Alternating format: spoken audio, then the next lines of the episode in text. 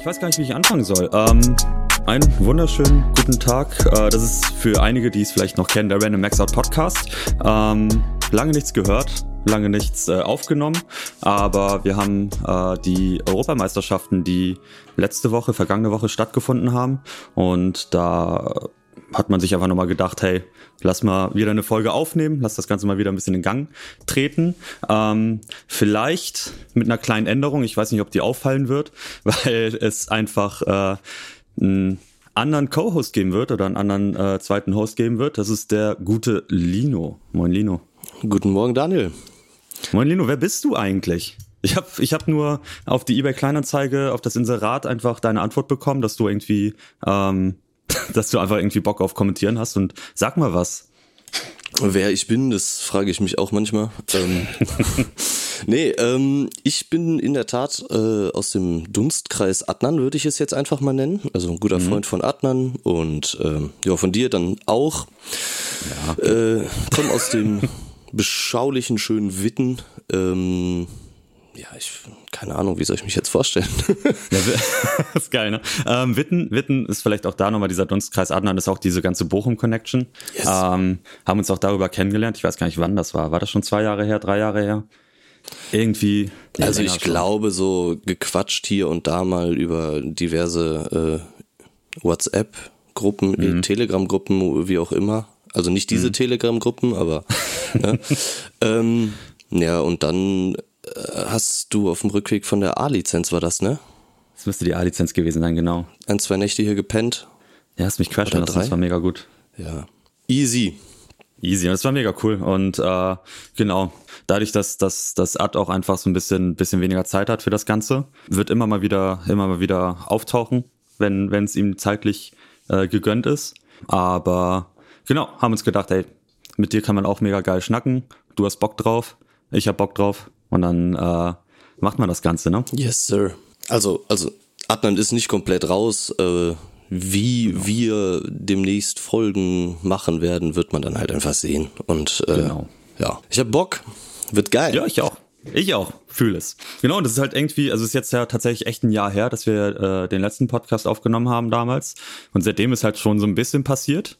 Was aber ganz aktuell ist und was halt eigentlich auch so das Thema der heutigen Episode sein soll, ist halt, wie schon gesagt, die Europameisterschaft, die letzte Woche stattgefunden hat. Wollen mal so ein bisschen so einen Überblick geben, wie es abgelaufen ist, so was vielleicht so für grundsätzlich interessante Dinge passiert sind, was vielleicht auch aus Sicht der deutschen Beteiligung passiert ist. Falls man das noch nicht mitbekommen hat, können wir da nochmal so einen kleinen Überblick geben und vielleicht ein bisschen fachsimpeln. Ich glaube, wir müssen das Recap nennen, dann wird's medial besser ankommen. Es wird ein Europeans 22 Recap. Genauso wie wir sagen nicht, ja, wir haben das letzte Jahr nichts gemacht, sondern eher, wir haben eine kreative Pause eingelegt und herzlich willkommen bei Season 2 vom Random Max Out Podcast. Alles geplant. Ja. Alles so gedacht. Man muss ja auch einfach mal ein bisschen Auszeit haben, ne? Und dann kann man die kreativen Kräfte wieder walten lassen. So ist es. Geil. Also, willkommen bei Season 2. Erstmal generell, ne? Ich find's grundsätzlich geil, dass wieder eine mediale Coverage vom Weightlifting zu sehen ist, nachdem man, glaube ich, letztes Jahr relativ viel zeitgleich hatte oder in den letzten 2 Jahren tatsächlich relativ viel zeitgleich hatte aufgrund dieser ganzen Pandemie-Geschichte, kamen ja teilweise Wettkämpfe einfach Schlag auf Schlag, ob es dann die Worlds waren oder danach die Europeans und danach die Olympischen Spiele. Danach gab es ja so ein bisschen Ruhephase, oder? Die Juniors waren ja auch noch in Griechenland. Die Juniors waren auch, stimmt. Und da war Carlos Nasar auch dabei, ne? Wenn ich mich recht erinnere. Ich meine schon, ja. Ja, und auch geil fand ich, aber da kannst du, glaube ich, ein bisschen mehr erzählen, als ich dann die Anzeige bekommen habe oder diese kleine Werbung von Weightlifting House, dass Sepp und Max Ater die Dinge kommentieren werden. Ich habe leider relativ wenig gesehen, du ein bisschen mehr, glaube ich. Hast du eine Meinung? Hast du irgendwie das Gefühl, dass es eine geile Sache war? Ich muss sagen, dass sie das schon geil gemacht haben. Also ich war auch froh, dass man es wieder alles sehen konnte, vor allen Dingen auch on demand in relativ guter Quali. Ziemlich gut aufgebaut, ziemlich strukturiert. Ich fand es einfach cool, dass das Weightlifting House oder das Sepp sich da halt auch wirklich mit den Veranstaltern in Verbindung gesetzt hat und die halt wirklich das Komplettpaket bekommen haben und dementsprechend mit Max Alter halt auch eine definitiv kompetente Person zum Kommentieren da mit an seine Seite geholt hat. Ich habe mir ja auch nicht alle Gruppen angeguckt, auch nicht alle A-Gruppen, aber es war schon cool, weil das war halt so genau das, was ich auch zum Beispiel in diesem Podcast machen würde, eine Mischung zwischen professionell und halt Quatsch erzählen und was die beiden halt auch teilweise zwischendurch gesagt haben, das sind so Kleinigkeiten, aber dass sie irgendwie so Instruktionen an das Kamerapersonal gegeben haben, dass man halt nicht irgendwie während dem Anfang des Versuchs einfach nur die rechte Hand filmt von so einem Heber oder so. Also haben die diese Instruktion weitergegeben? Sie haben es auf jeden Fall gesagt, dass sie diese Instruktion weitergegeben haben. Und das ist dann, keine Ahnung, wenn ich die rechte Hand von einer Person sehe, die hebt und auf einmal fängt die an zu ziehen und dabei wird rausgezoomt, dann kommt mir das immer so vor, wie wenn ich in meiner Kindheit irgendwie Wrestling geguckt habe und genau wenn jemand gerade durch den Tisch geflogen ist, ist die Kamera so ganz schnell geworden und dann denkt man sich, ja cool, jetzt habe ich eigentlich gar nichts gesehen und ich meine, in so einer Sportart wie dem Gewichtheben, wo es dann auf den Bruchteil einer Sekunde ankommt, dann da ein schnell verzogenes Bild zu sehen, dann denke ich mir auch so, ja, danke für nichts. Das ist auch original so irgendwie so eine Kritik in den letzten Jahren immer gewesen, auch von den deutschen Kommentatoren, weiß ich noch, dass halt teilweise so diese Regie einfach ganz willkürlich rausgezoomt hat oder auch einfach mal verpennt hat, wenn jemand angefangen hat. Es ist ja okay, wenn du halt Leute vom Fernsehen hast, die halt sagen, pass auf, wir wollen das möglichst krass darstellen, wir wollen halt was visuell Ansprechendes bieten und so weiter und die ganze Zeit ein Standbild von einer Person, die hebt, ist halt irgendwie, kann ich mir vorstellen, dass das halt irgendwie manchen Ansprüchen nicht genügt. Aber, und da finde ich es gut, dass halt Weightlifting House das Ganze übernommen hat, dann holt man sich doch halt Experten mit rein und das ist genau das, was man hier gesehen hat, was echt gut ist. Ich finde auch der Preis, ich meine, es waren 10 Pounds oder 12 Euro, und dafür kann ich jetzt noch alles on demand gucken. Ist geil. Absolut fair. Und ich fand, es war gut umgesetzt. Shoutout an Adnan, der sich das Ding gekauft hat. Ich habe ihm so ein bisschen mitgeguckt. Wir haben teilweise ein bisschen zusammengeguckt. Absolut fair. Aber so, ja, ich habe bei Adnan mitgeguckt. Ich sag's, wie es ist. Es war so gut, ich kaufe es mir auf jeden Fall nächstes Mal selber. Okay, das ist fair. Das ist absolut fair. Ich würde es wahrscheinlich sogar jetzt im Nachhinein noch kaufen. Überlege ich auch gerade tatsächlich. Du hast Werbung gemacht. Weil es, Hashtag keine Werbung, nee, Sternchen keine Werbung, ich habe keine Ahnung, was das heißt. Ich weiß auch nicht. Aber es war wirklich einfach gut gemacht, Punkt.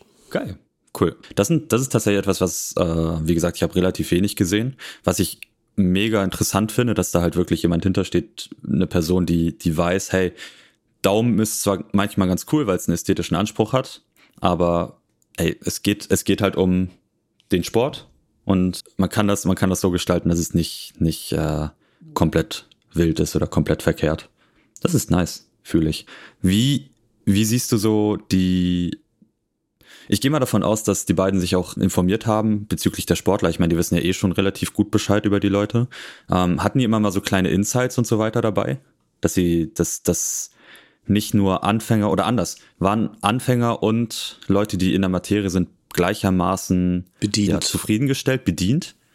Ja, es wurde schon ein bisschen mehr ins Detail gegangen, aber ich muss halt auch sagen, wenn eine Person, die sich wirklich nicht mit Gewichtheben beschäftigt, zufällig dazu kommt, sich dieses Ding zu kaufen, dann sollte sie auch bereit dazu sein, halt ein bisschen detailreicher sich das Ganze anzuhören.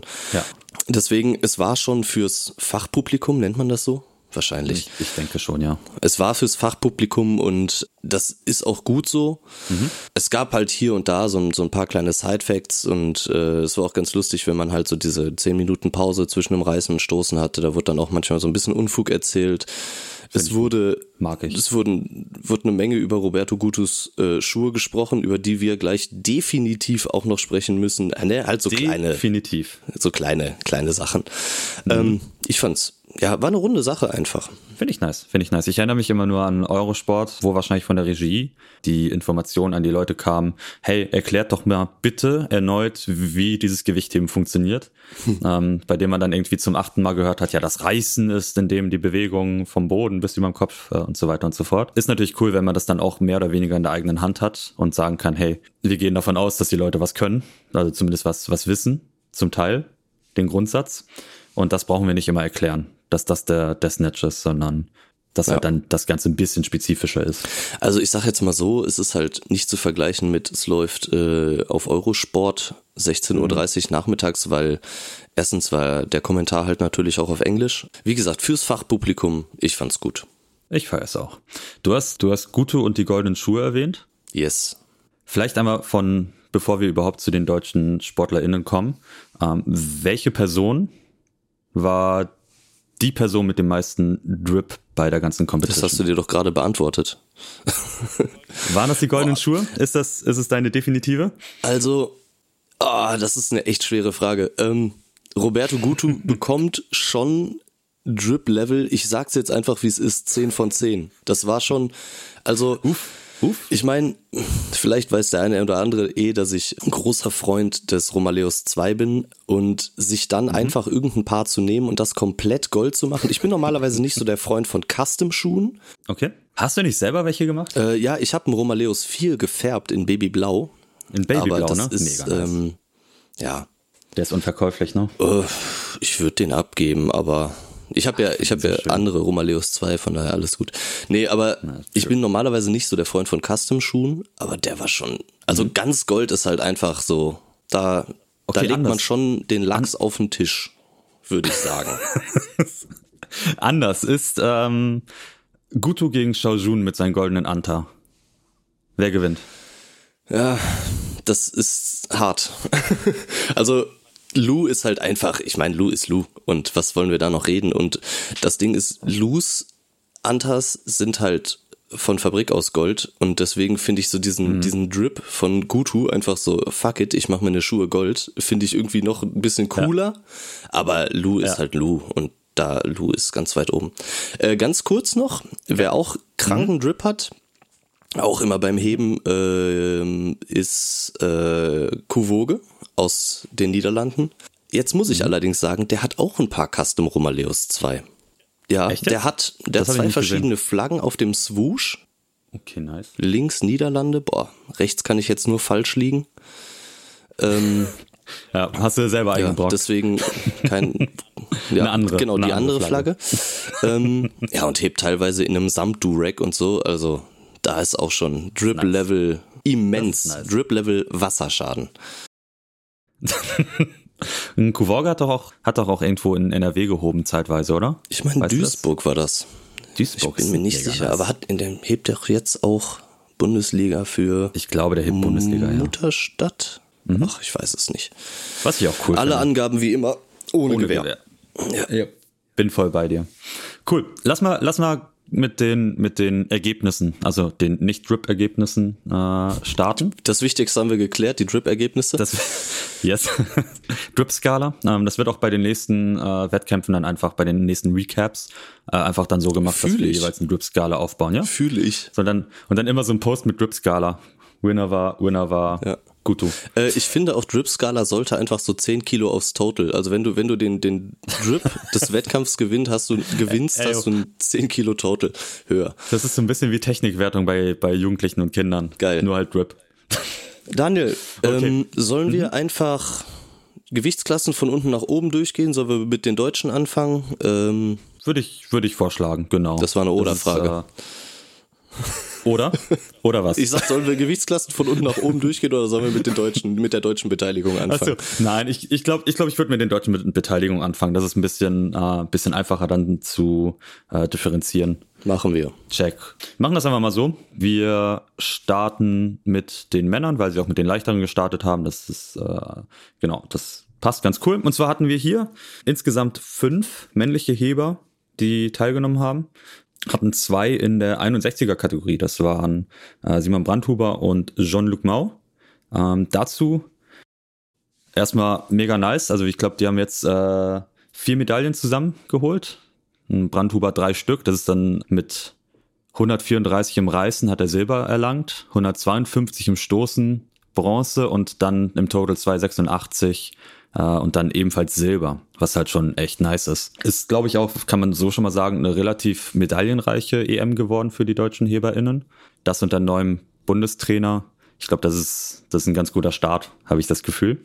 Was mir aufgefallen ist, weil wir auch damals die Recap gemacht haben für die 2021 oder 20 Europeans. Wir haben ganz gute Vergleichswerte für einige Heber und es ist mega interessant, dass man gesehen hat, dass Simon Brandhuber sich ziemlich gesteigert hat, indem er einfach jeweils 7 Kilo im Snatch und also im Reißen und 7 Kilo im Stoßen im Vergleich zu 2021 raufgepackt hat, was halt richtig sick ist. Das ist schon ordentlich. Würde ich mich freuen. Ja, du musst ja erstmal die 100 reißen. Kommt. Ende dieses Jahres fallen die auf jeden Fall. Nice. Oder dieses Wochenende. Ja, dieses oder nächstes.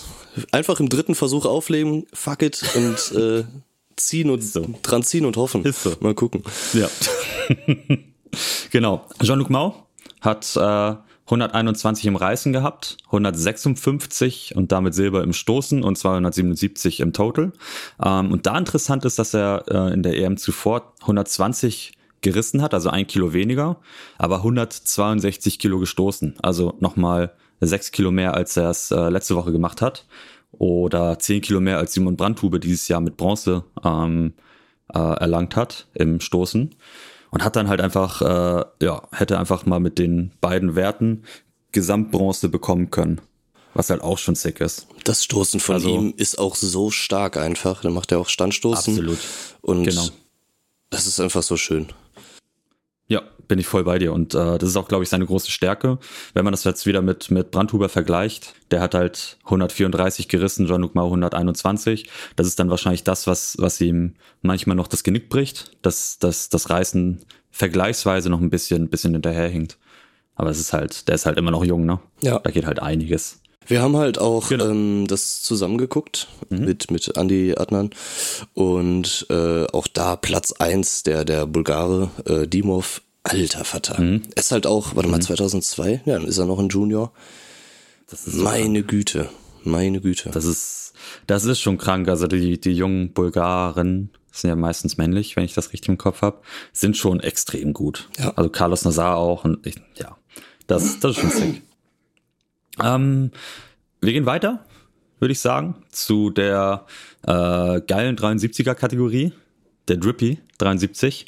Hier haben wir Max Lang, der gesamt Fünfter geworden ist, hat 143 gerissen, 175 gestoßen, 318 im Total. Da hat er keine Medaille erlangt. Auch hier wieder ein Vergleich zu dem Jahr davor oder zur EM davor. Hat 2 Kilo mehr gerissen mit 145, hat 10 Kilo mehr gestoßen und dementsprechend hätte er mit 3,30 dieses Jahr Silber bekommen. Also da tatsächlich ganz interessant zu sehen, wie so die Leistung und die Medaillen so im Vergleich zum olympischen Vorjahr sich doch irgendwie ändern, ne? Was glaubst du, woran das liegt?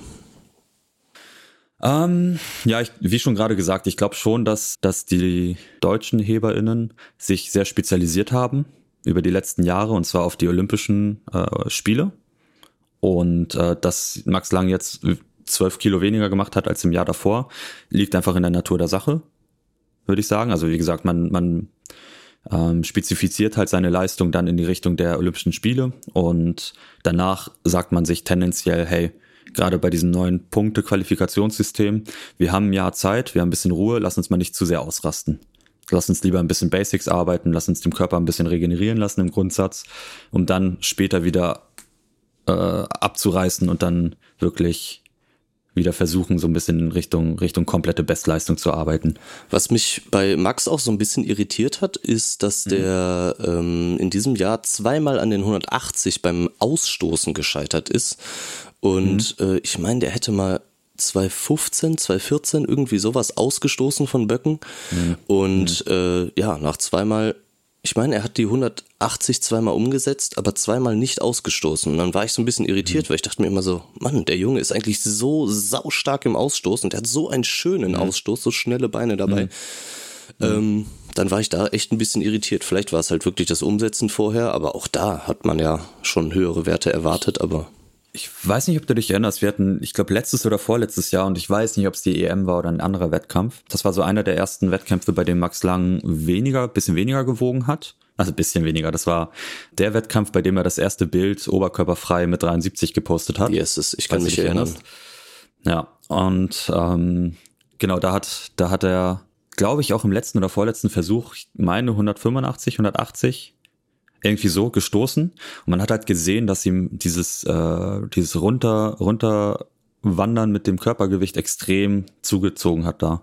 Also das sind ja letzten Endes, ich weiß gar nicht, was er dann vorher war, 85er, ne? Nee, 77 meine ich. Ich meine, der war mit Dingens zusammen 77, wie heißt er? Ach, Nico Müller? Ja.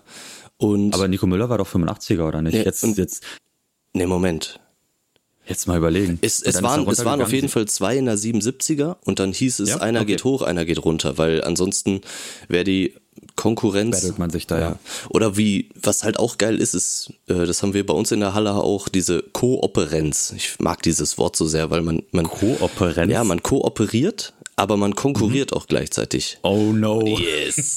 Nee, und ich finde das halt saugeil, weil ich will, dass irgendjemand 2 Kilo mehr macht als ich, damit ich wieder 1 Kilo mehr machen kann, damit er wieder 2 Kilo mehr macht, und so pusht man sich halt gegenseitig, aber auf einer guten Art und Weise. Und ich glaube, da gab es irgendwie sowas, dass das 2 in der 77er waren, und wenn beide dann irgendwie runter in die 73 gegangen wären, dann wäre es irgendwie, ja.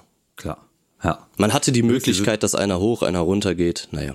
Aber jetzt haben wir natürlich mit Roberto Gutu auch noch eine zweite Person in der 73er. Jo.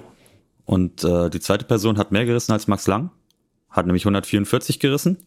Und dann hat er ein Symptom gehabt, was sich Golden Shoes nennt. Das ist, wenn man sich goldene Schuhe anzieht, scheint es, wenn man das sich professionell und wissenschaftlich statistisch erheben lässt, so auszusehen, dass man bombt. Detlef et al. Haben herausgefunden. Yes. Naja, aber mal ernsthaft, ne? Also goldene Schuhe korreliert auf jeden Fall, Lasst euch das gesagt sein.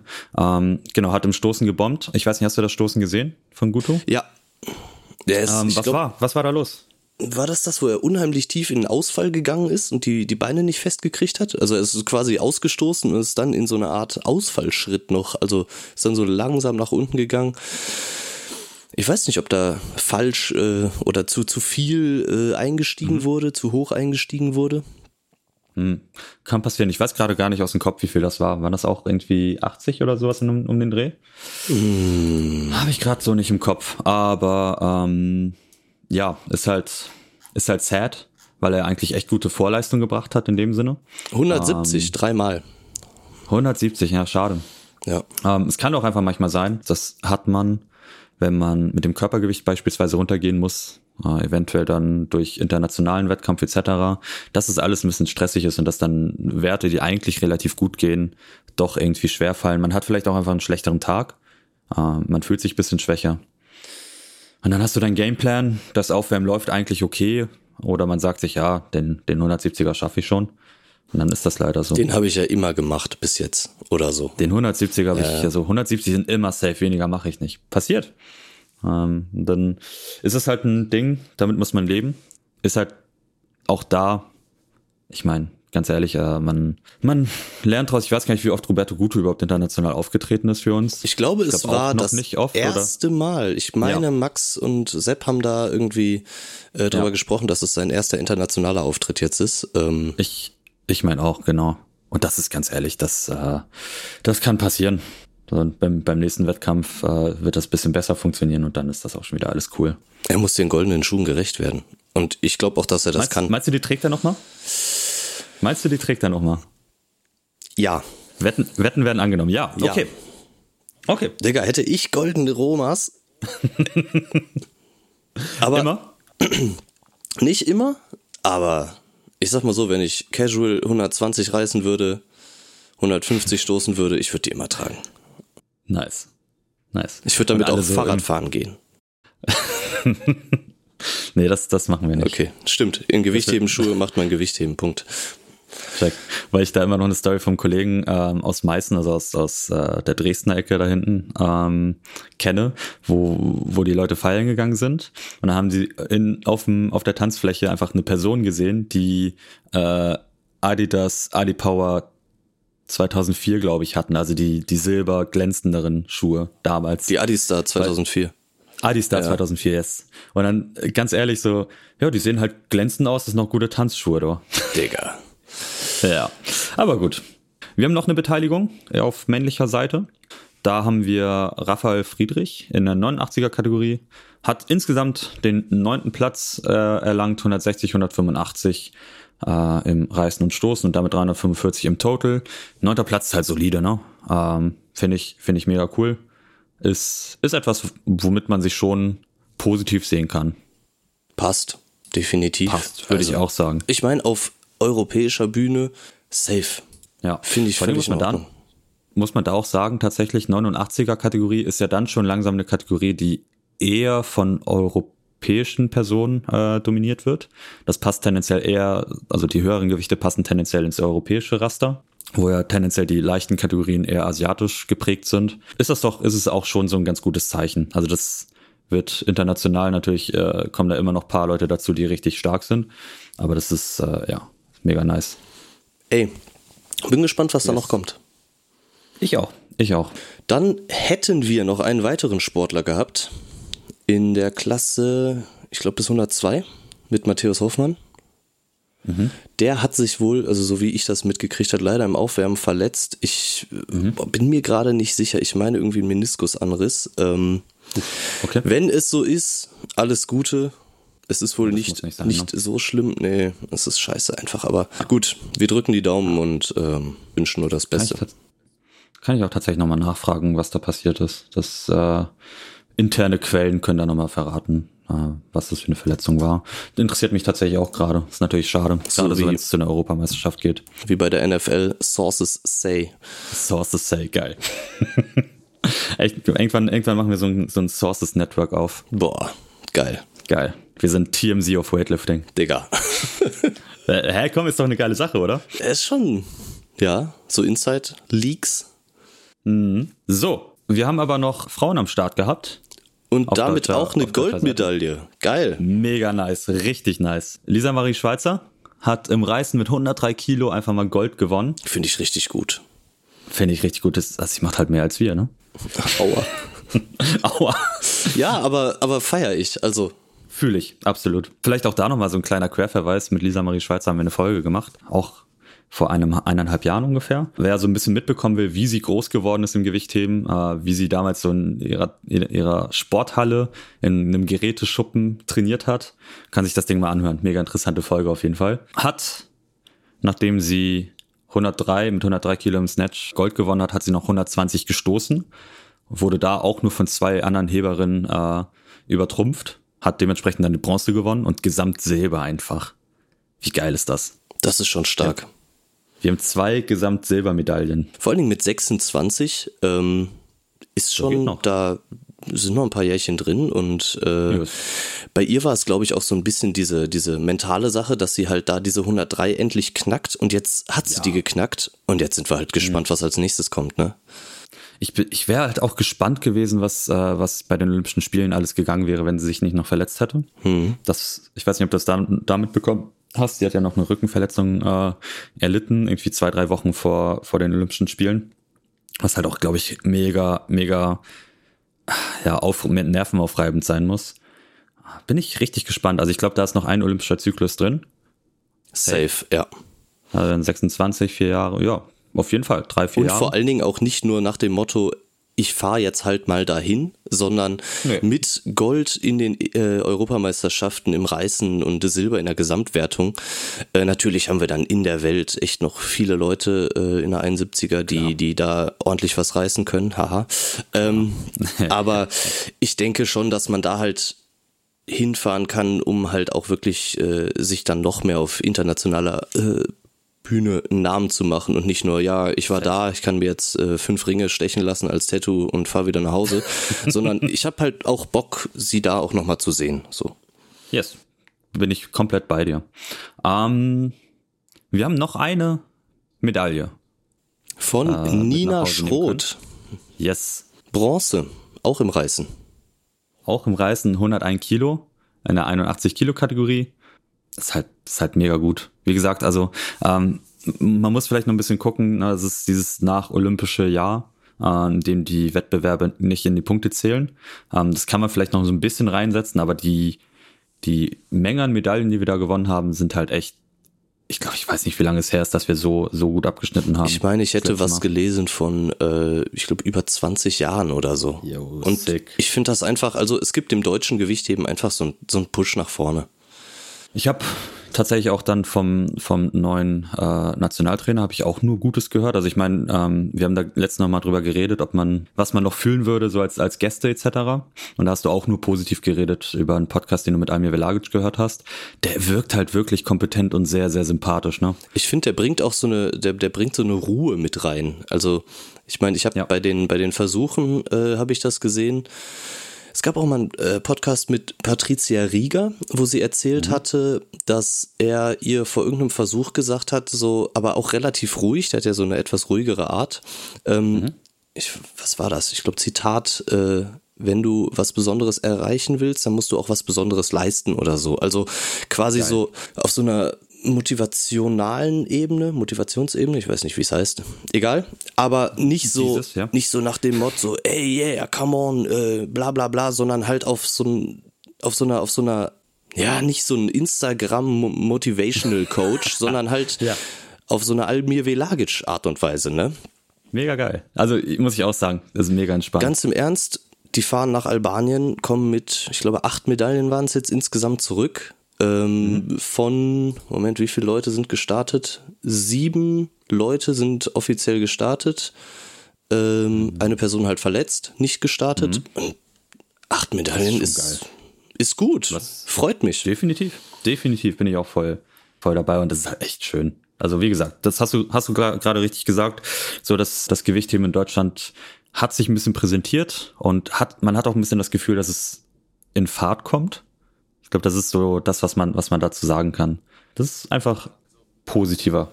Zu einer allgemein gesellschaftlichen Anerkennung fehlt noch einiges. Und wir hatten bei uns im Verein vor kurzem Leute aus der örtlichen Zeitung, woraufhin die Reporterin dann bei uns in den Keller kam und meinte, hier sind ja auch Frauen. Ernsthaft? Ja, aber viel besser war der Satz danach und die sind ja sogar hübsch. Oh, Alter. Wo ich mir denke, so, Leute, ganz im Ernst, also da sieht, also es ist halt einerseits, wir lachen jetzt darüber, aber andererseits sieht man halt, was das für, no front, aber für beschränkte Ansichten gegenüber dem Gewichtheben immer noch sind und es ist halt ein bisschen traurig und ich denke, dass dieses Holzvertäfelung an den Wänden und da sitzen nur dicke Männer, ausschließlich Männer, die das machen, aus diesem Dingen sind wir jetzt raus und bis das halt so ankommt. Genau, gesamtgesellschaftlich ankommt, müssen wir halt definitiv noch Arbeit leisten, aber ich meine, da ist auf jeden Fall ein geiler Schritt in die Richtung gemacht worden, dass man halt sagt, Deutschland ist mal wieder so ein bisschen auf der Landkarte, was Medaillen betrifft und wir haben halt nicht nur Leute, die da hinfahren, sondern auch Leute, die mit etwas zurückkommen, so mit Edelmetallen. Ja, alleine, hast du ja gesagt, 8 Personen, die gestartet sind. 7, die gestartet sind und wir haben von den Medaillen, die erlangt wurden, sind halt einfach 4 weiblich und wir sind, glaube ich, in einer krassen Bubble, bei der wir wissen, ey, es ist gefühlt sogar teilweise, oder es ist gefühlt so, dass mehr Frauen mit dem Sport starten als Männer, zumindest ist für mich das Gefühl. Aber es wissen halt die Leute nicht. Also die Leute, die nicht in dieser Bubble verkehren, haben da gar keine Ahnung von. Ich kann dir mal den Zeitungsartikel schicken und mach das bitte. Können wir den auch mit dem Text untermauern, also das unserer Tonspur untermauern und dann einfach den Zeitungsartikel so durchscrollen? Ich glaube, warte mal, wie war das? Gewichtheber sind wieder da, Frauen mischen mit oder irgendwie sowas war das. Ich meine, einerseits ist natürlich irgendwie cool, dass es dann präsentiert wird, das war so eine Vereinspräsentationsserie hier, aber andererseits denke ich mir, Leute. Das ändert sich bestimmt irgendwann mal. Also ich meine, man macht ja schon wirklich genug oder man macht schon viel, dass das sich ändert. Wir tun unser Bestes. Also bei uns im Verein, ich würde sagen, wir haben, ich glaube, die Hälfte sind Frauen. Nice. Und cool. Von den Leuten, die starten, müsste ich jetzt zählen, aber nicht ganz die Hälfte, aber ich meine mit Bibi zum Beispiel, die hat jetzt die Norm für die Aktiven bekommen und ja nice. Saugeil. Ich glaube mit einem Kilo geil, drüber, freut mich. Da können wir was erwarten. Geil, finde ich mega nice.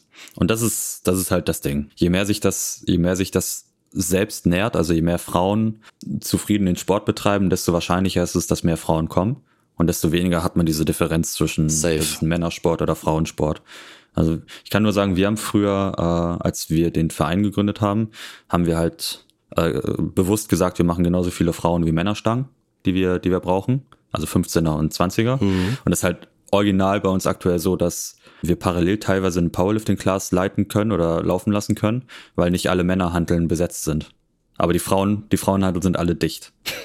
Da gibt's immer Not, mehr Frauenhanteln zu erlangen. Feier ich. Das ist halt, fühle ich auch.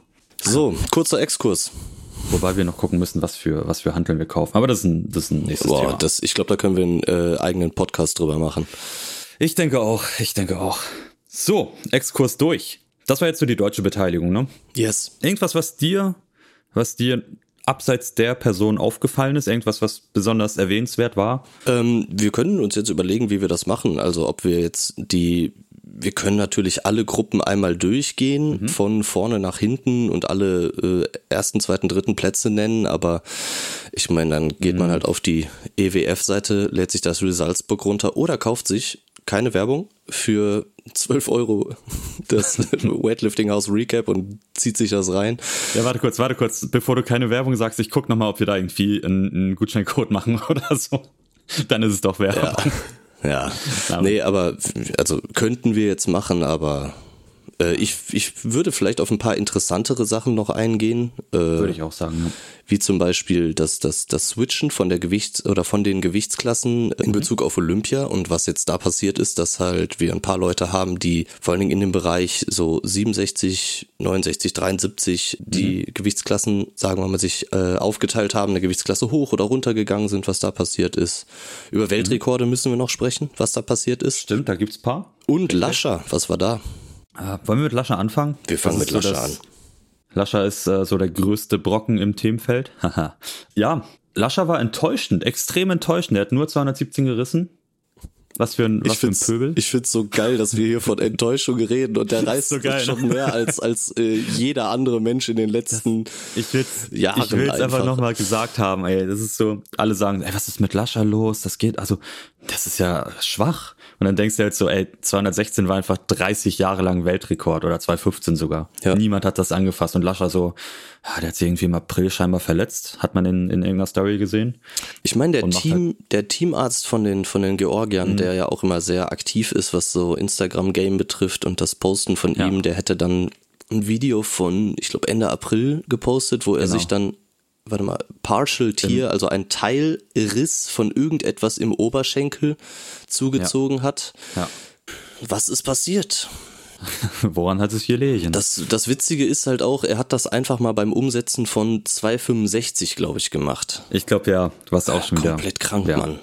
Ja, also ich glaube, da muss man auch nicht ganz krass drum herum reden. Es ist ein Leistungssport. Lasha ist halt ein Biest. Ein extremes Biest, er bewegt auch Biestgewichte und wenn man sich verletzt, dann passiert das.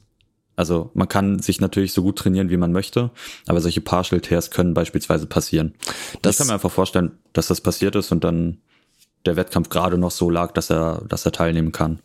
Das Absurde ist halt an der Sache ist, er kommt halt verletzt in den Wettkampf rein mit, ich sag mal so, einen Monat nach Verletzung, reißt mehr. Und stößt mehr als alle anderen. Und das ist das Geisteskranke. Und bleibt trotzdem mit 4,62 immer noch gefühlt, ich rechne jetzt mal von 500 runter, 38 Kilo unter seinem potenziellen Total. Naja. Das ist sick. Auch da, falls er es hört, Lasha, gute Besserung. Ja, gute Besserung, Lasha. Ja, muss man mal schauen. Es ist halt auch so verrückt, dass das, was mir so im Kopf hängen geblieben ist, da reißt der 217, macht den nicht perfekt und schüttelt einfach seinen Kopf. Und denkst du so, ey Bruder, du hast 217 gerissen. Du hast einfach 217 gerissen, du brauchst deinen Kopf nicht schütteln. Daniel, apropos 217. War da nicht ein neuer Weltrekord? Ich glaube, da könnte ein neuer Weltrekord stattgefunden haben. Richtig. Antonino Pizzolato aus Italien im Stoßen. So geil. Hat er damit auch gleich... Nee, der war vorher schon durch, ne? Nee, der hat gegen Carlos Nasar noch gekämpft. Yes, und Carlos Nasar... Stimmt. Boah, warte mal, ich muss mal eben das hier öffnen. Was haben wir denn? 89er. Yes, 89er. Genau, Carlos Nasar hat auch 217 versucht, aber gefailt. Wobei man da auch nochmal sagen muss, der hat sich nochmal 4 Weltrekorde eingeheimst. Also einmal im Snatch, einmal im Total, welches er hochgeschoben hat bei den Juniors, dann im Jerk und dann nochmal das Total hochgeschoben. Also es ist einfach sick. Es ist völlig absurd, völlig absurd. Wie alt ist der? Der ist 2004 geboren. Der ist 18 jetzt. Ist er 2004 geboren? Die Frage, die sich uns allen stellt. Es wirkt halt nicht ganz so, aber ey, ja, Benefit of a Doubt, ne? Wenn man es nicht weiß, dann ist er 2004 geboren. 2004 geboren, Punkt. Yes. Aber es geht um Antonino Pizzolato. Hat 175 gerissen, was halt auch schon stark ist. Ich weiß gar nicht, was der Weltrekord da gerade ist. Müsste ich, glaube ich, nochmal... weiß ich gerade leider nicht. Und dann hat er sich mit Carlos Nasar so ein kleines Battle geliefert. Aber ehrlich gesagt... Pizzolato mit 210 im Clean & Jerk eingestiegen, Nasar mit 203 und dann war es eigentlich schon quasi gegessen. Nasar irgendwie 211 als zweiten Versuch, was auch schon wieder stark ist. Pizzolato 212, der Abstand war schon relativ groß und dann hat sich das geklärt. Ich fand's geil, dass Pizzolato die Versuche so gewählt hat, dass er sie im letzten schafft. Und das finde ich unheimlich interessant. Es gab viele Leute, die sind, was man jetzt auch die gesamte EM über gesehen hat, die sind im dritten Versuch mit einem Gewicht rausgegangen, wo sie noch nicht mal versucht haben, auf Teufel komm raus, den ersten Platz, einen neuen PR oder was auch immer auf die Bühne zu bringen, auf die Anzeigetafel zu bringen. Aber es gab mehrere Leute, die im letzten Versuch einen Versuch gemacht haben, wo man sagt, da waren bestimmt noch 1, 2, vielleicht 3 Kilo drin. Aber die haben dann trotzdem im Endeffekt, weil sie sicher waren, ausgereicht, um halt wirklich Medaillenplätze zu sichern. Ja. Und das war bei Pizzolato definitiv der Fall und das hat er so gut ausgewählt. Bei Pizzolato muss man sogar noch sagen, ich glaube, das war so, dass Pizzolato ja die 212 gemacht hat und Carlos Nasar danach 217 auf die Hantel hat laden lassen, was dann halt 5 Kilo mehr gewesen wären als Pizzolato mit 212. Und dementsprechend gegen ihn auch gewonnen hätte im Total. Das heißt, Nasar hat tatsächlich versucht, die Goldmedaille zu gewinnen. Und Pizzolato hat quasi damit gesagt, so, okay, wenn du 217 machst, dann mache ich auch 217. Hoffe, oder lass es eintragen. Hoffe, dass du es nicht schaffst. Wenn du es schaffst, muss ich halt auch 217 machen. Ich fand, war auch mal wieder ein geiles Battle zwischen den Zweien. Und ich glaube auch, dass wir da demnächst noch echt einiges erwarten können, weil 2004, Geburtsjahr hin oder her. Ich glaube, wir können echt noch einiges von Nasar erwarten und auch Pizzolato hat echt, also ich weiß nicht, ob da noch sehr viel Luft nach oben ist, aber ich denke, ein bisschen gebe ich ihm auf jeden Fall noch, sodass wir von den beiden bestimmt noch geile Wettkämpfe erwarten können, vor allen Dingen auch in Kombination miteinander. Das ist auch immer das, was ich am allergeilsten finde. Es ist auch immer das, was ich noch... wovon ich immer zurückschwärme mit den ganzen 2014 Almaty-Geschichten. Ich weiß nicht, ob du das direkt im Kopf hast mit Ilya, Nurudinov und wer war denn der letzte? Bizanjan. Das ist halt eigentlich das, was am geilsten ist. Wenn du denkst, so fuck, der hat das wirklich gemacht, das schafft die andere Person safe nicht, da hinterherzukommen, dann macht die andere Person das und dann denkst du halt einfach nur, was geht hier ab? Ja, vor allen Dingen halt so auch diese ich sag mal, diese sehr kleinen Schritte von Pizzolato. 210, 212, 217. Ne? Ja. Also das sind ja, oder beziehungsweise 210 auf 212 war jetzt ja ein 2-Kilo-Schritt. Da denkt man sich so meistens so, ja, brauchst du auch eigentlich nicht machen. So. Aber, das ist eine Taktik dann, ne?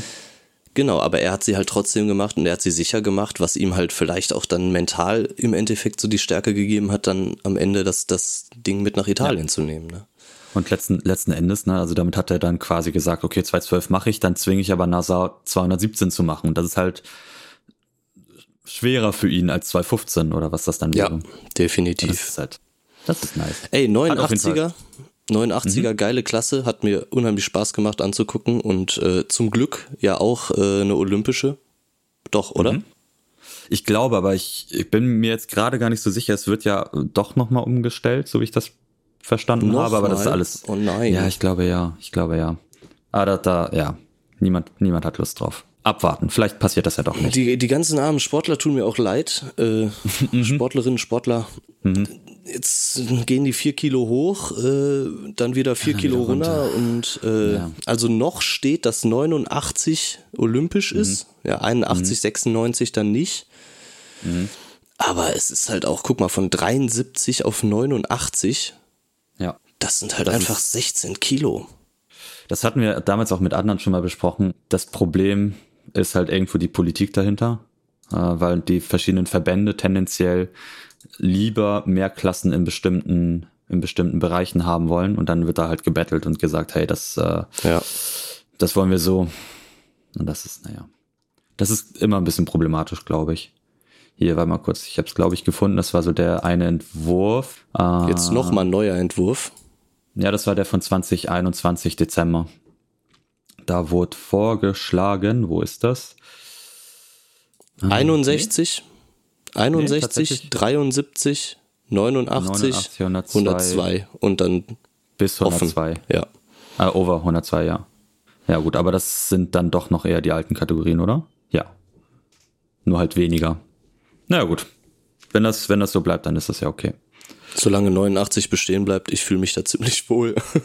Ist das so, dass man sich eher da wohlfühlt, wo man, also auch wenn es ums Zugucken geht, indem man sich eher selbst identifiziert?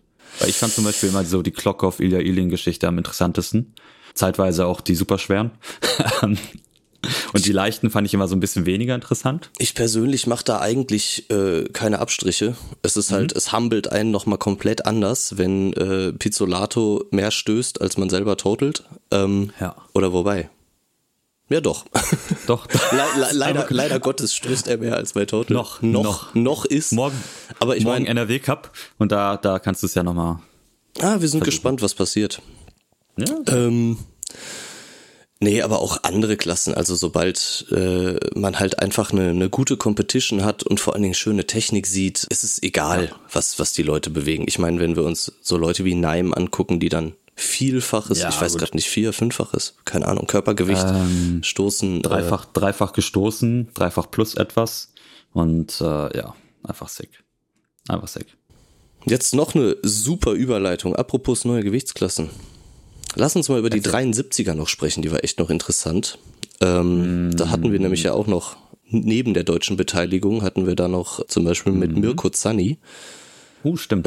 Jemand, der hochgegangen ist, oder auch die Person Özbek, der da Gold geholt hat. Leute, die wir definitiv vorher in einer anderen Gewichtsklasse gesehen haben, die jetzt aber nach oben in die 73er gegangen sind, aufgrund der Tatsache, weil die 73er sehr wahrscheinlich dann olympisch sein wird.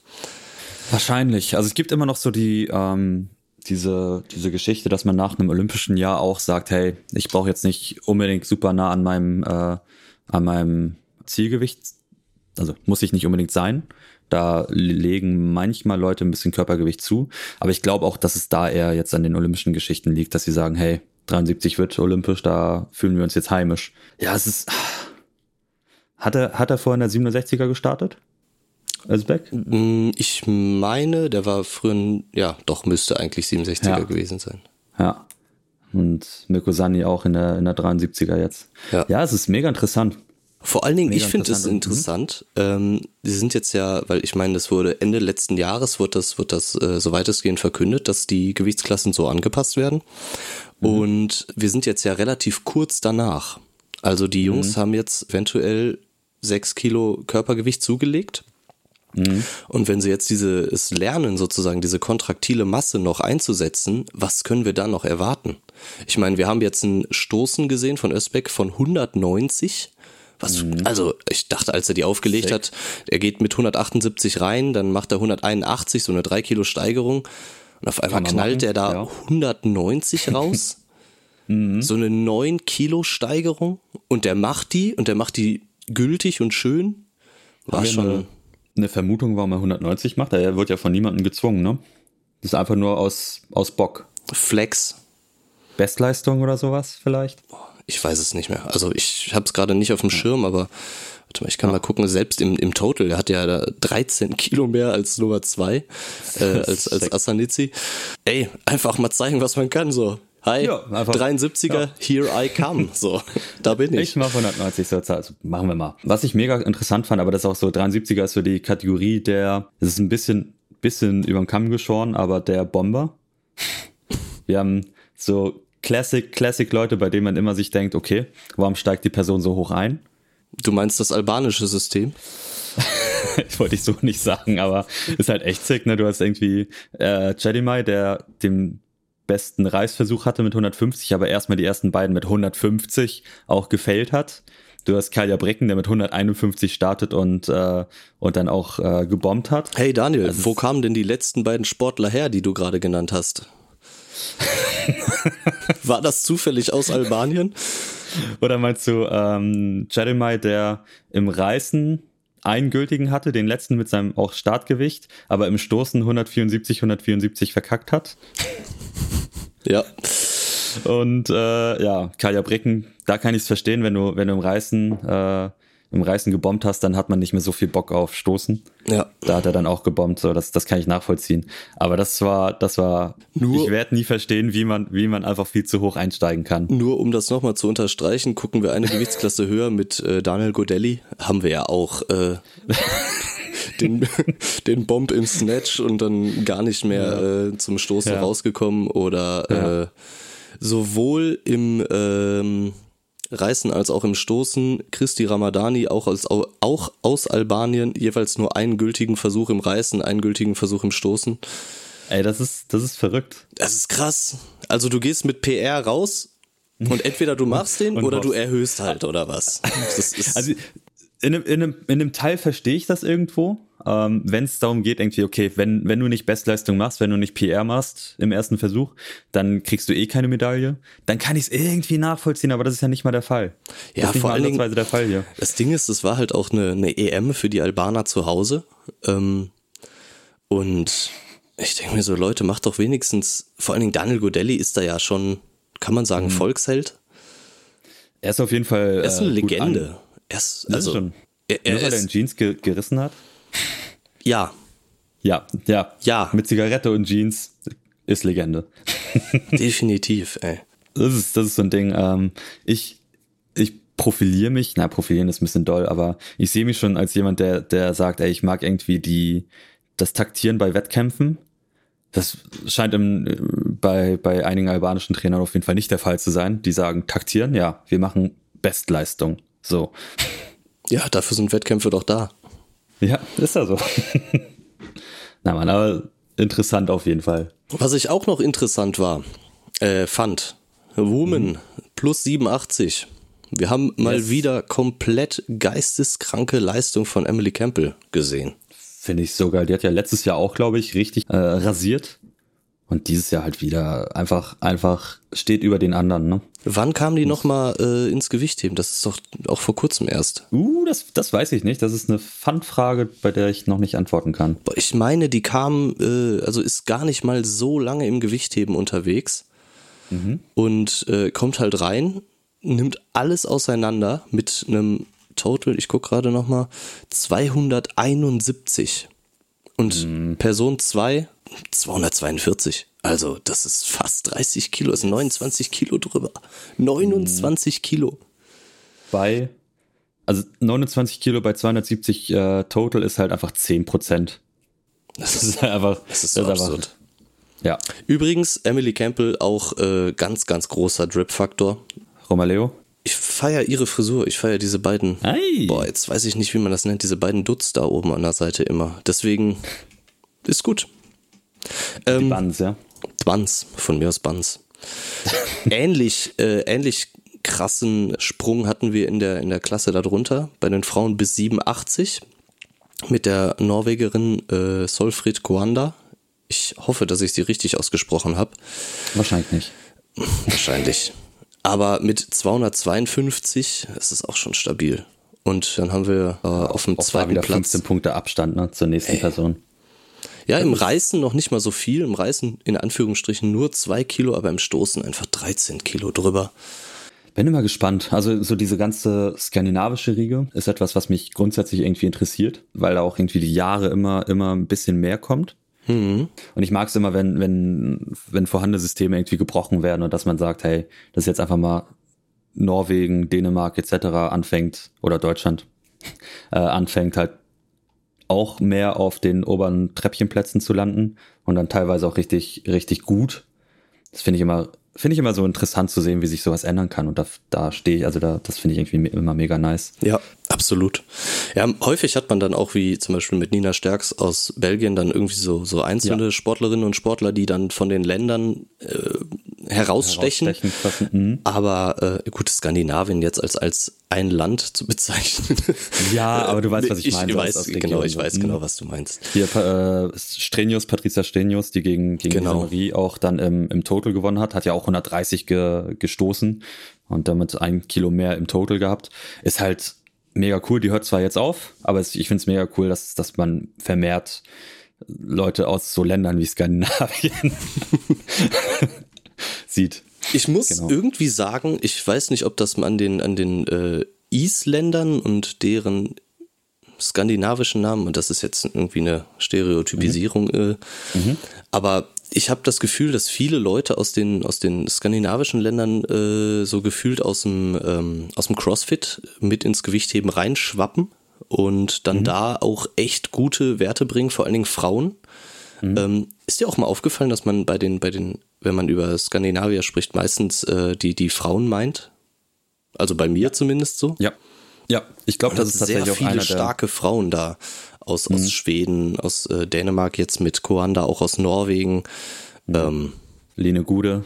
Ja. Ist da für mich immer so ein Ding, was ich immer cool finde. Die hat ja auch Bronze im Stoßen gewonnen. Die erste Medaille auf Europameisterschaften aus Dänemark. Finde ich auch, fühle ich extrem. Vielleicht auch einfach, weil es ein Plug ist und sie bei uns in der Bundesligamannschaft mitgemacht hat. Das wird an deinem Coaching liegen, Daniel. Absolut. Ich habe jetzt 2 Sachen gesagt, die hat sie dann gemacht auf der Europameisterschaft und dann ist es easy.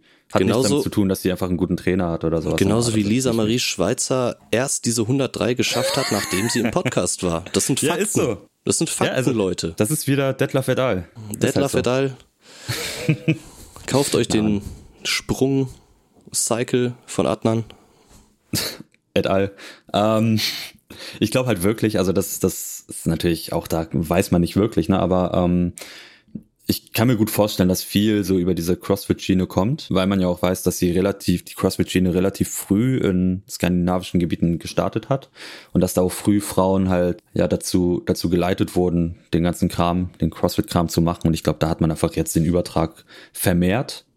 Aber fühle ich, also feiere ich, wenn Leute durch Crossfit ins Gewichtheben reinkommen und dann da halt gute Leistungen erzielen und sich vielleicht auch, also ich möchte jetzt gegen niemanden shooten, aber sich halt ein bisschen Zeit nehmen, Technik nochmal nachgehen und so weiter, dann feiere ich das. So, da profitieren wir alle von, Punkt. Auf jeden Fall. Ist auch etwas für einen eigenen Podcast, schon wieder, weil das einfach das Thema CrossFit und Weightlifting oder Gewichtheben, bin ich voll bei dir, ich fühle das auch. Man hat aber immer so einen Negativaspekt, weil das manchmal so ein Gefühl hat von krasser Fluktuation, ne?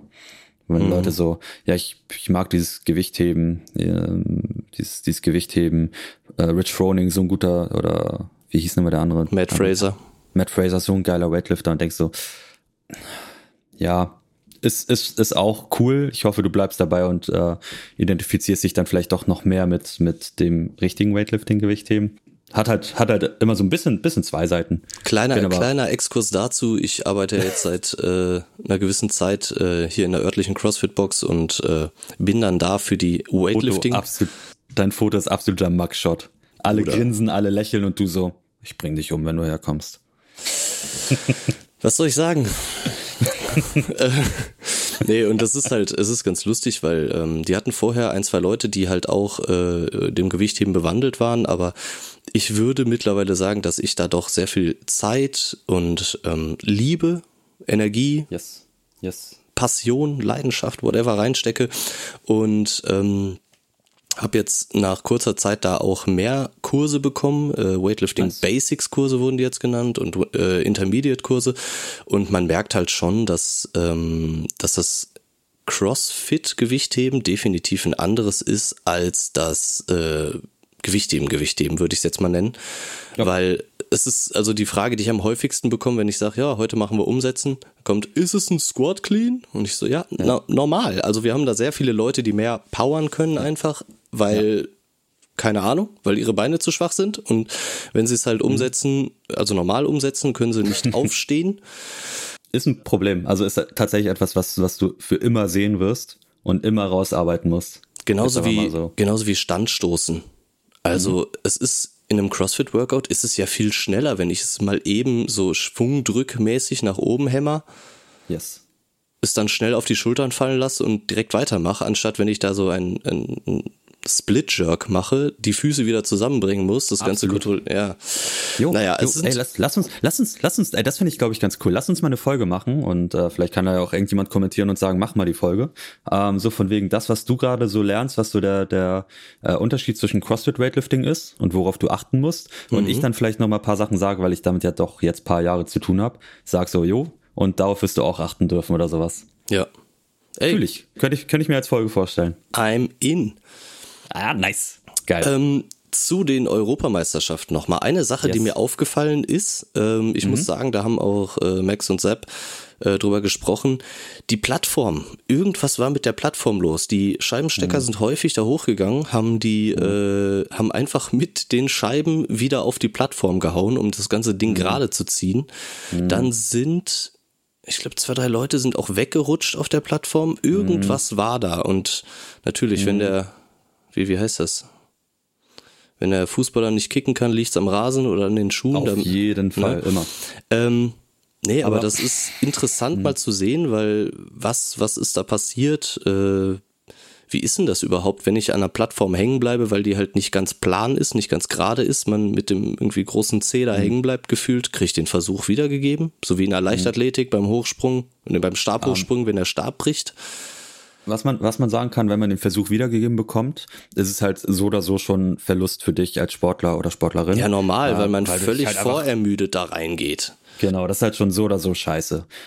Ich glaube, da kannst du als Jury oder technischer Offizielle, kannst du hingehen und sagen, oh fuck, ja, das ist nicht wie eine Plattform sein soll. Das hat dich dran gehindert, du kriegst den Versuch wieder. Das ist dann Ermessenssache der Jury. Das war eine Eleiko-Plattform, ne? Ich glaube schon. Ich meine auch noch eine mit dem älteren Logo. Unheimlich schönes Parkett, hätte ich gerne hier zu Hause in meiner Wohnung, aber nicht, wenn das so uneben ist. Erinnerst du dich daran, dass ich irgendwann mal in unserer Telegram-Gruppe, also nicht so eine Gruppe, sondern... Ne, das muss man mittlerweile immer dazu sagen. Ne? Krass, oder? Also nur weil der Wendler da bei uns in der Gruppe ist, heißt das nicht, dass es irgendwie was Wildes ist. Du meinst aber Tim Wendler. Nee, wie heißt er? Jim Wendler, stimmt. Ja, geil, stimmt. Ja, nur weil der dabei ist. Nee, dass ich irgendwann mal gesagt habe, ihr habt doch diese geile blau-gelbe Plattform bei euch. Ja, Mann. Aus den 80er Jahren, 90er Jahren, 80er. Ich glaube so. 80er oder 70er, die ist so saualt, Mann. Und als ich irgendwann mal geschrieben habe, ey Leute, wollen wir die tauschen? Ihr kriegt unsere von 2020 und wir kriegen eure. So. Einfach aus Drip-Gründen. Nicht nur aus Drip-Gründen, sondern auch so, unsere hat halt auch Macken, bei denen man sagen kann, ey, die kann nicht nach einem Wettkampf mit maximal 160 Kilo oder so aufsprengen. Also das Furnier ist halt oben gebrochen und das kann nicht sein. Damn.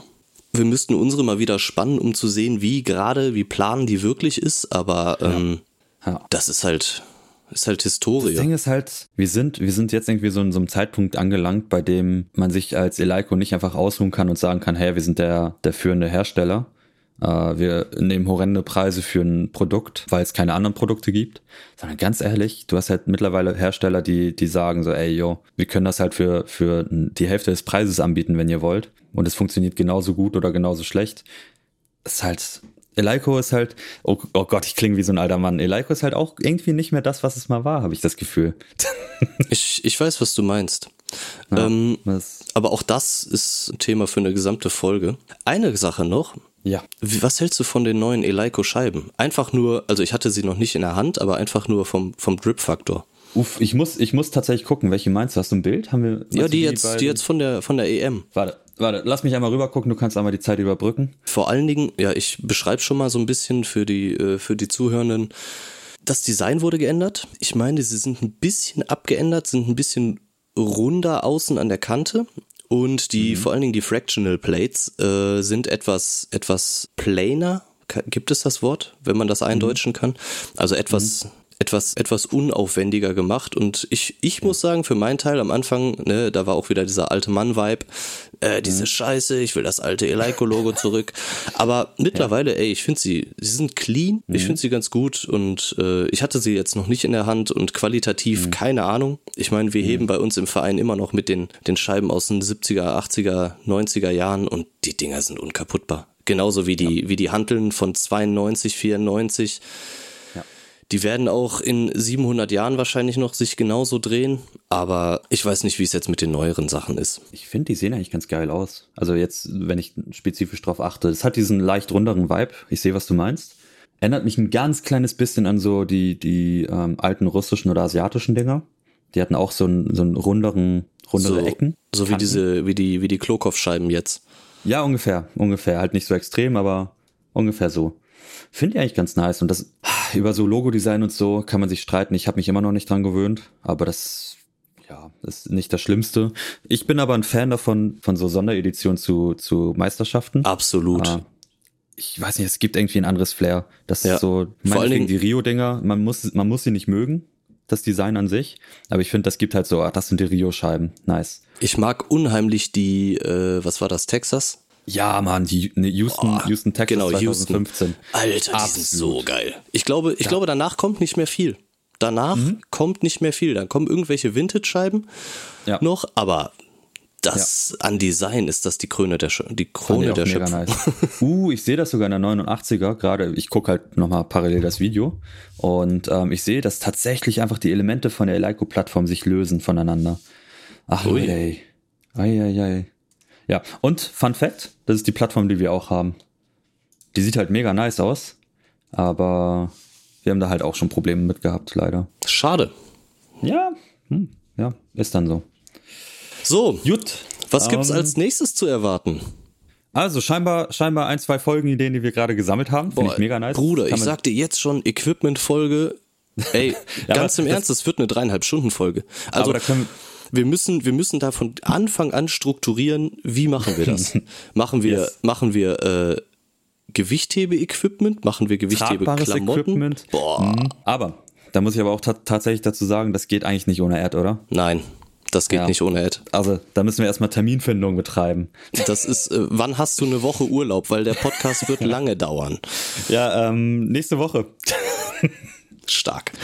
Ich wollte tatsächlich nochmal überlegen, irgendwie im Juli oder so nochmal rüber zu euch zu fahren nach Bochum. Muss mal schauen, wie das alles zeitlich passt bei euch oder bei. Hey, habe ich Bock drauf. Jederzeit herzlich willkommen hier. Also, man kann Folgen erwarten. Wir müssen noch gucken, was für ein Rhythmus oder Duktus. Aber ob man das jetzt jeden Monat oder zweimal im Monat macht, müssen wir alles schauen. Wir pendeln uns wieder ein. So ein bisschen genau im Einpendeln. Was im Gewicht eben demnächst passiert, sind die Pan-Ams. Da bin ich immer relativ gespannt, weil ich so ein bisschen amerikanophil bin beim Gewichtheben. Ich bin halt irgendwie doch damit aufgewachsen, dass Amerika für mich so das Hochziehen des Weightliftings ist. Bin ich sehr gespannt, was da passiert. Bin ich generell gespannt, was in Amerika gerade passiert. Ich weiß nicht, ob du das mitbekommen hast. Sean Waxman, sagt dir das was? Nein. Ist ein amerikanischer Coach, der mega drippy as fuck ist. Mega geil, das ist halt so ein Italiano-Americano. Und der hat irgendwann so ein Letter of Resignation zu den amerikanischen Weightlifting-Verband geschickt. Und das ist halt so, okay, warum macht er das? Was passiert da? Mega interessant auf jeden Fall. Okay, werde ich mir reintun. Und genau, Pan Ams finden diesen Monat statt, Ende Juni. Und dann geht's eigentlich schon wieder Richtung Worlds, welche Ende des Jahres stattfinden. Ich bin gespannt. Ein bisschen kleinere Wettkämpfe, die von Relevanz sind der NRW Cup, der am 11.06. stattfindet. Ich find's ein bisschen gemein, wie wir beide jetzt darüber gelacht haben, aber ich sag mal so, er hat eine persönliche Relevanz. Ja, eben. So. Und da bin ich ja immer Fan von. Ich liebe es, wenn Wettkämpfe in Deutschland stattfinden, die nicht an alle Baden-Württemberger oder Bayer oder Sachsen, die nicht in den klassischen Standorten stattfinden. Ich finde halt DM ist ja auch wieder da unten, ne? German Weightlifting DM, Open ist auch wieder in Böbingen? German Weightlifting in Durlach. Ja. Also in Karlsruhe, da um die Ecke. Und das ist so für mich immer, also ich find's cool, Ich mag es, dass die German Weightlifting Open wieder stattfinden, aber es gibt halt echt viele Wettkämpfe im Süddeutschland und das ist für mich dann immer sehr schön, wenn auch Wettkämpfe dann nicht in Süddeutschland, sondern in NRW stattfinden, was ja, weil Ballungsgebiet halt in Deutschland ist. Ey. Es ist natürlich einerseits Ballungsgebiet, aber andererseits ist es natürlich für dich eine persönliche Präferenz, weil du einfach aus dem hohen Norden kommst und sonst 7000 Stunden da runterfahren musst. Ne? Auf jeden Fall. Bin ich auch sehr ehrlich drüber, aber und vielleicht geht's ja... Ich bin auch ehrlich, ey, NRW finde ich geil. Ich komme aus NRW. Ja. Nee. Also wir haben ja jetzt zum Beispiel den NRW Cup, jetzt morgen, yes. Heute ist Freitag, yes. Also am Samstag und dann eine Woche danach ist in Essen die Landesmeisterschaft der Masters, cool. Und ich nice. Meine, ich glaube nach Hagen fahre ich maximal, und das ist über Landstraße 40 Minuten, nach Essen fahre ich maximal eine halbe Stunde. Mega gut. Das ist schon für uns aus NRW ist das schon praktisch. Du hast dann halt noch so die Kölner Ecke und dann gibt es ja noch Eichen bzw. Kreuztal. Ja, das ist so, das ist schon... ist das direkt an der Grenze? Das ist genau, das ist halt... Da kommt ein Sportler her, der nach Kiel gezogen ist. Witzig. Ach, guck mal. Also es noch NRW zu nennen, ist immer so ein bisschen kritisch. So, sagen wir so, aber ganz kurzer Ausflug.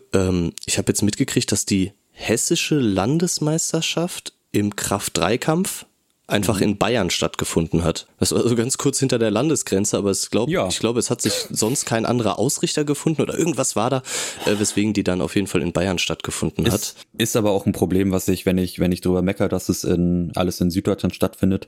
Es ist leichter, Ausrichter zu finden, wo auch die Infrastruktur schon hergestellt ist. Ja, die Strukturen sind halt einfach gegeben, ne?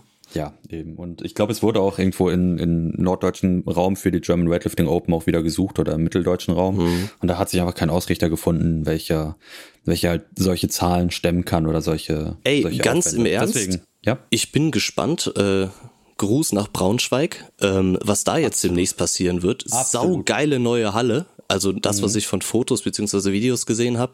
Yes. Ich bin richtig gespannt, was die jetzt demnächst auf die Beine stellen werden, weil die Arbeit, die da vom VfV kommt, ist auch immer eine sehr geile. Ja, für die Trainingslager, ne? Ich will dahin, ich sag's, wie es ist. Ja, und du musst auch dahin. Du hast Verpflichtung. Okay. Okay. Ach ja, stimmt, ich muss noch eine Waage vorbeibringen. Nee, und auch da, also... Wir denken jetzt auch nochmal darüber nach, demnächst mal wieder was in Richtung Wettkämpfe zu machen und dann wird unsere 100 Jahre alte Eleiko-Plattform auch wieder reaktiviert. Oh, bitte, da mache ich mit. Wer schon? Oh, Daniel Detlef. Alle haben es gehört. Bitte schneid das nicht raus. Warte kurz, ich muss einmal aufschreiben, wann ich rausschneiden muss. Ja. Na, Mann. Gut, also wir haben für die Zukunft einige Wettkämpfe noch anstehen.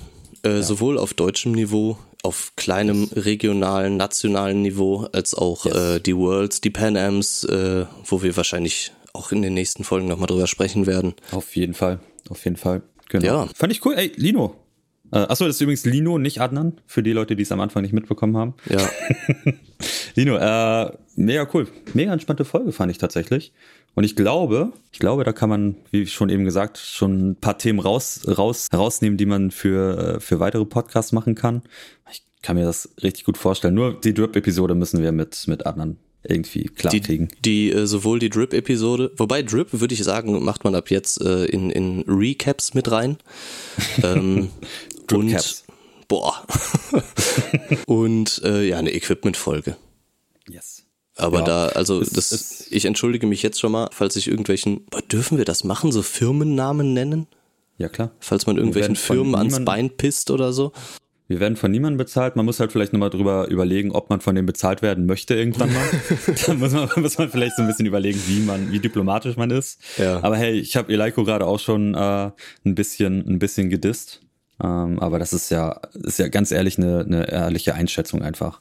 Ey, es ist eine eigene Meinung und es gibt so viel Gutes, was Eleiko gemacht hat. Auf jeden Fall. Ich meine, wenn man jetzt einfach nur so ein Speichellecker ist und sagt, ja, alles, was ihr macht, ist cool, ist auch nicht das, was wir wollen, weil wenn man immer nur hört, ey, das ist super, dann passiert im Endeffekt nichts. Und ich bin da relativ auch immer ein guter, also ein Freund davon. Es gibt eine deutsche Firma, die auch mit manchen Leuten zusammenarbeitet und sich aus erster Hand Meinungen holt, was sie verbessern können. Das finde ich stark.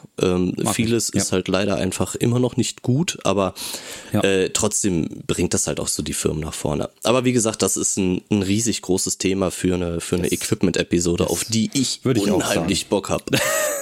Okay, lass uns gleich mal in der Jim Wendler-Gruppe abmachen, wann.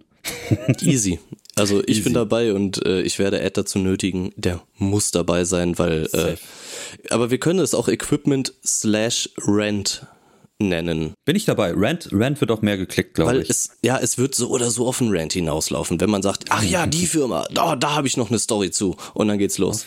Auf jeden Fall. Ey, wir können das auch so aufmachen. Ich habe ja gesagt, wir sind immer so ein bisschen auf der Suche nach Hanteln und so weiter. Auch da so kleiner Rant wegen der Weightlifting House Hantel, die wir immer beworben haben, die hat sich ja geändert. Da hast du ja auch eine Meinung.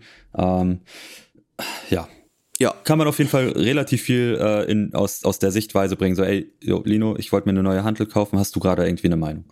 Da kann man richtig, richtig rausnerden. Definitiv. Diggi, wollen wir das Ding mal beenden? Ja, hat mich gefreut, ey. Hat mich auch gefreut, das ist ein cooles Ding. Ich hoffe, dass alle Zuhörenden da auch Spaß dran haben. Check. Lino, das ist ja deine erste Episode hier, ne? Muss ich jetzt meine Lieblingsübungen und weiß nicht, Lieblingsübungen können wir eigentlich auch machen. Theoretisch habe ich auch fast vergessen. Aber eigentlich ging es mir darum, was in einem Kühlschrank zu finden ist. In meinem Kühlschrank ist neben Pepsi Max Sherry, keine Werbung, zu finden. Nein, ich weiß, worauf du hinaus willst. Ich bin Team Magerquark. Nice. Absolut. Gut zu wissen, finde ich schade, aber es ist gut zu wissen. Also, ich kann Skier nicht haten, ich esse auch gerne Skier. Ich habe gestern Abend Skier gegessen, aber Magerquark ist einfach, das ist so, ich hab dir auch schon mal gesagt, das ist wie ein Durstlöscher. Du weißt, was du hast, du weißt, woran du bist. Das ist ehrlich zu dir, weißt du? Das ist nicht so... Es lügt dich nicht an. Genau, das ist nicht verpackt in irgendwie einer fancy Verpackung. Nein, das ist ein Klotz, 500 Gramm Magerquark. Punkt. 69 Cent oder ist das teurer geworden schon? Ich finde, 69 Cent ist schon relativ teuer. Nach Inflation, weil er war mal günstiger. Damals. Ganz kurz noch zum Thema Lieblingsübung. Ja, sag mal. Hast du dich vorbereitet oder weißt du es einfach? Nein, ich weiß es einfach gar nicht, weil das ist so wie es ist. Mal läuft das Reißen saugut, dann läuft das Umsetzen saugut, dann läuft das Ausstoßen saugut. Ich habe früher Ausstoßen gehasst, mittlerweile finde ich es echt ganz geil. Ich glaube, wenn ich deine Videos sehe, dann ist, glaube ich, das Ausstoßen das, was ich am ehesten fühle, wenn ich dich sehe. For real? Ich glaube schon, ja, mittlerweile. Boah. Ich hab doch letztens ein Video gesehen, oder nicht? Nee, das war doch. Letztens ein Video gesehen. Also was praktisch ist die Tatsache, dass ich noch relativ stark bin und dass ich, sobald ich eine Hantel gehe, das sehr wahrscheinlich umgesetzt bekomme, außer da liegen irgendwie 145 drauf, dann weiß ich es nicht. Und danach beginnt halt so dieses, mal gucken, ob ich das ausgestoßen bekomme. Aber mittlerweile fühle ich mich wohler dabei. Mhm. Mal sehen. Okay. Ey, mal sehen, was morgen bringt. Mal sehen, was nächste Woche Samstag bringt. Gucken wir mal. Kniebeugen oder Züge? Frontkniebeugen.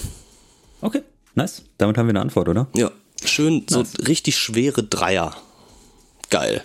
Fühl ich. Ja. Gut, Digi. Daniel. Wir verabschieden uns, glaube ich. Ja. Ich habe immer noch so ein Outro gebracht früher. So, ja, folgt uns hier, Instagram, Random Max Out. Könnt immer Feedback schreiben. Keine Weightlifting House Hantel mehr kaufen, die sind nicht mehr so geil, glaube ich, oder? Werden wir auf jeden Fall klären. Das Ding ist, ihr habt ja diese alte beworben, wir haben die neuere. Ja, deswegen. Und ich hatte von der alten, haben wir nur eine Frauenhantel bei uns im Verein, die fühle ich, die neue, ich sag mal so, es gab logistische Probleme. Aber das klären wir dann in der Equipment-Folge. Würde ich auch sagen. Auf jeden Fall. Folgt Random Max Out. Willst du deinen Insta-Account, irgendeinen Insta-Account pluggen? Weightlifting Drip. Folgt Weightlifting Drip. Check. Für nicht goldene Romaleos, aber gute Romaleos. Tut dies. Gut, Leute, wir hauen rein. Bis zum nächsten Mal.